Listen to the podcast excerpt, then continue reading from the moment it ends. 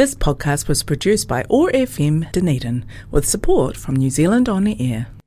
The Dunedin Writers and Readers Festival is on soon, from May 6th to 9th. The program is full of Aotearoa's best and brightest writers, with workshops, readings, discussions, and lots of great books to discover and read. Sessions with Vincent O'Sullivan, Witi Ihimaera, Nalini Singh, David Eggleton, Elizabeth Knox, and more. And don't miss the Storytime double decker bus trip for the wee ones. Tickets and info from dunedinwritersfestival.co.nz. Don't wait. Joining us this morning to preview some of the key events of Dunedin Writers and Readers Festival is David Eggleton. David, of course, currently New Zealand Poet Laureate. Uh, he uh, has been the Robert Burns Fellow. Uh, he's an arts journalist and reviewer. He edited Landfall and Landfall Review Online between 2010 and 2018. Uh, his collection, The Conch Trumpet, won the 2016 Ockham New Zealand Book Award for Poetry. He's received the 2016 Prime Minister's Award for Literary Achievement. I could go on, but why don't we just talk to David instead? Morena, great to have you with us, David. Thanks for coming Good morning. in. Good morning. Good to be here. Thanks. First thing I wanted to do was show you a photograph. This is great for, for listeners, but uh, there's a photograph taken um, at the Oh, right. Empire Tavern, probably early 80s, I would say, David. Uh, Right. you and Otis Mace, guitar Otis ace. Mace. Yeah, yeah. The Empire. Yeah, great venue back in the day. Yes, uh, 1980s. Uh, performing on the keyboards there, and Otis is playing his guitar, and uh, I guess we were doing a tour, um, as we did a lot of in those days, uh, touring around New Zealand, performing. I brought that in because you know part of what we're doing here is celebrating uh, a, a new release, a book of yours, which Yeah. does uh, take in work from you know across the decades, as it were. So It when you look at a photo of yourself from the from the, the mid '80s, early '80s, what are you thinking? Who, who was David Eggleton then? Um, well, it's a, a period artifact, isn't it? Really now, this this type of imagery. But I mean, essentially, I'm the same poet. Um, I'm just kept on going, and all these years later, here I am. Um, with the uh, laureateship, um, which I hold until uh, the end of 2022. Um, but I've always written about um, where I am, which is basically living in New Zealand, growing up here, and uh, telling um, the story of ourselves. I like to think of it as a kind of a shared. A a process. Poetry for me is all about communication. It's it's not really about confessional, um, uh, emotional, um, personal um, tribulations and traumas and that so much as it is about um, us as a society and as a nation and our collective wisdom or foolishness, however it may go. Yeah. We'll talk about um, the book in, in a moment, but well, let, let's focus perhaps on the first event that you're involved in for Dunedin Writers and Readers Festival 2021, and that's uh, at Toitū Otago Settlers Museum. What does the future hold? It's the Gala Showcase. What a big question. Yeah. And it brings you together with uh, a number of others Jillian Sullivan, Becky Manawatu, Nalini Singh, Derek Morrison. Um, what are you hoping to come out of that? Uh, I think we are all kind of bringing our own uh, um, uh, vision of the future. We're, we're all kind of uh, inspired to uh, think about what might, we're like futurologists or futurists, I suppose, um, guessing in our crystal ball that we each get crystal ball gazing kind of way. Um, so I'm just going to be talking about my vision of the future, and and hopefully uh, it'll resonate with the audience. Um, yeah, it's it's it's it's a, a, a shared experience. I'm not quite sure how it's going to go. Actually, I'm wait and see. Yeah, on that one. Yeah. interesting time for you to be considering the future when you know you've put this collection, The Wilder Years, together, which uh, which you know looks to the past as as well. So let's talk a little bit more about that because on Saturday, the eighth of May, at the Dunedin Public Art Gallery, um, selected poems from The Wilder Years, and you'll be in discussion with fellow poet um, Victor Billot on that day. Yeah, Victor's talking to me about the book, and um, Victor says he's been a big fan of mine, and um, I really enjoy his poetry. So uh, we, we we sort of hit it off there, and he also is uh, currently the uh, Demi Semi poet laureate of New Zealand, uh, writing political satires for uh, for our website. So um, uh, we're, we'll sort of um, compare notes and go back over perhaps our um, shared histories back to the 1990s. Where I first actually met Victor uh, at um, Otago University when I was the Burns Fellow. He came and interviewed me for a Critic, and um, that interview was quite memorable. He was talking about cyberpunk and what what the future held back then. So we're kind of here we are, like 30 years later. Um, so my book is really um, a, a, kind of panorama of uh, New Zealand society over the past 40 years. So, so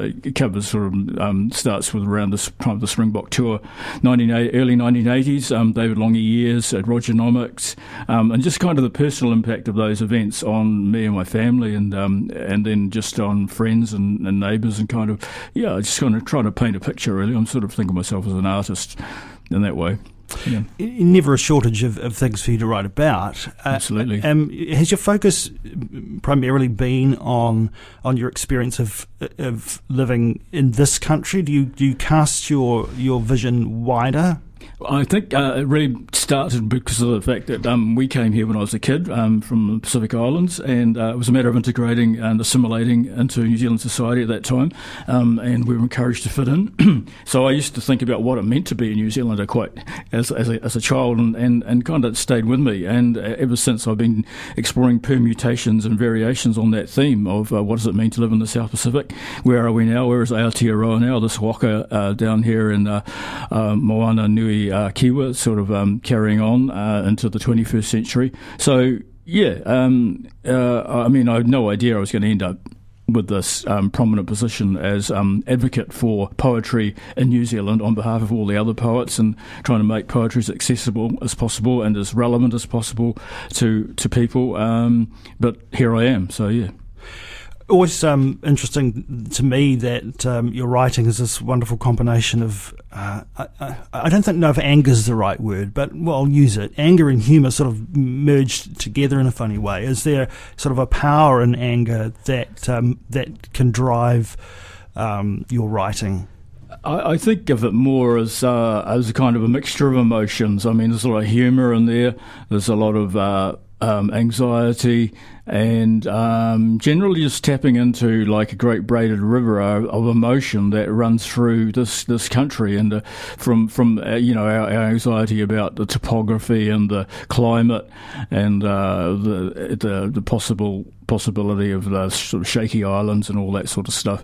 Um, and then our place in the world. Um, and now it seems like all eyes are on New Zealand. We're sort of leading the way in terms of our COVID 19 response and things like that. So um, New Zealand's a great place to be. It's a very dynamic nation in all kinds of ways. And I'm, I'm very proud and glad to be part of it uh, at this particular point and be able to articulate my feelings about it.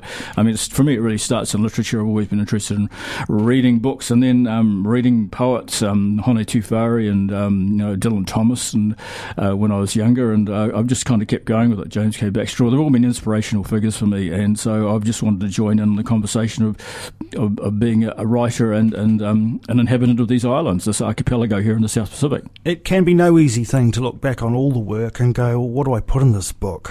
Uh, Absolutely, what, what parameters? question. What, yeah, um, I've ended up with this massive tome. Really, um, it looks like a sort of a holy Bible in a way, um, with a sort of a gilt edge, uh, uh, yellow, um, gold kōwhai kind of thing, uh, which is the covers by Nigel Brown. That's a great actual volume, well designed um, by Fiona Moffat at Otago University Press.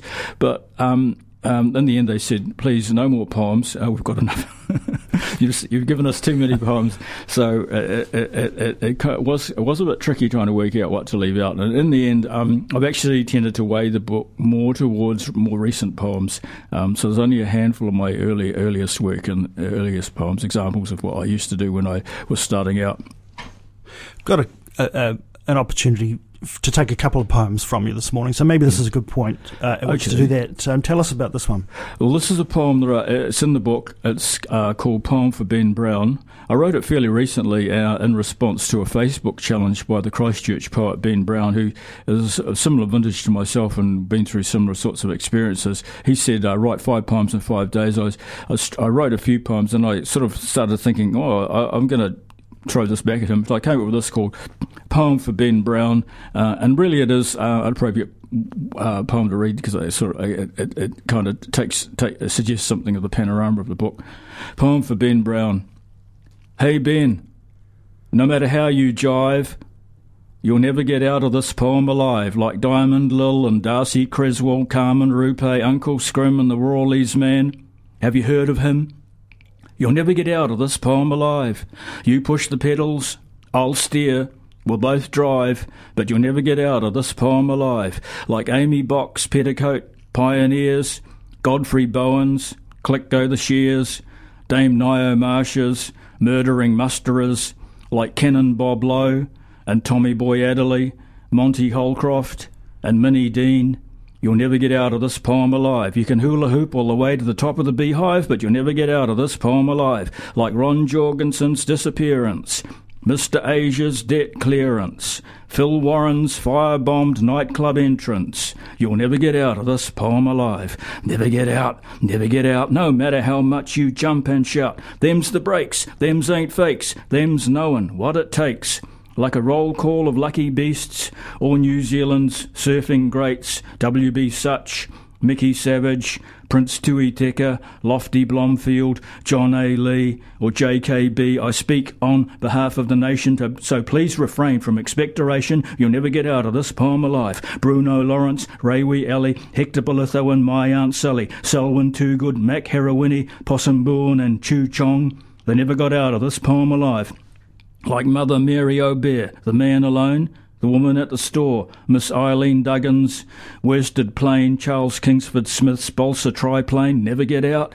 Never Get Out, Bruce Mason's Fruity Tones, Patricia Bartlett's Groans, Lew Pryme, Didn't Make Old Bones, The Surrealistic Pillow of Philip Clairmont, The Dairy Me of Beatrice Tinsley, The What's All This Then of Truby King, the never mind all that of Sir Wally Nash. Let's agree to a degree you'll never get out, never get out, never get out of this poem alive.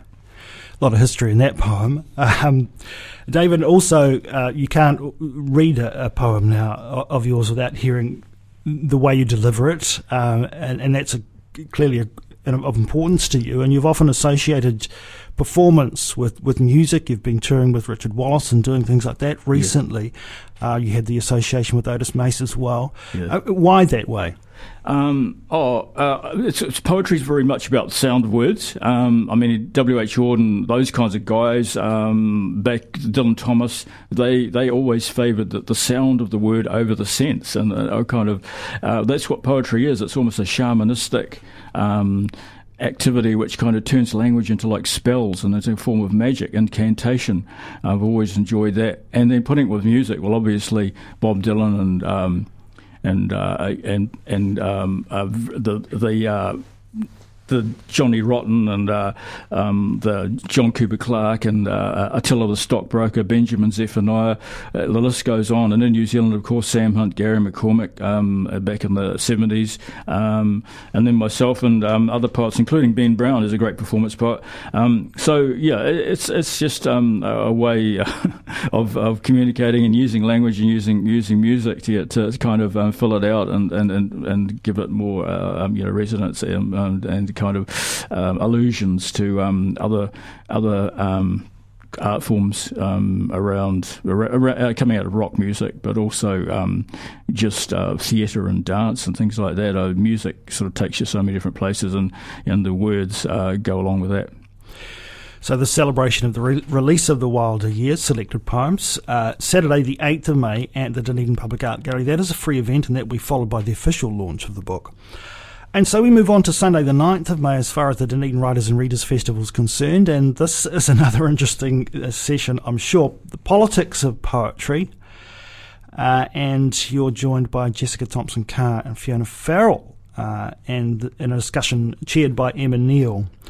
Well, politics of poetry. Politics has always been at the heart of what you write, surely. Uh, yes, and also, of course, Emma Neale was the editor of uh, Manifesto, um, 100 or, or odd poems about um, political events in New Zealand, which came out from Otago University Press a couple of years ago, which he edited along with Philip Temple.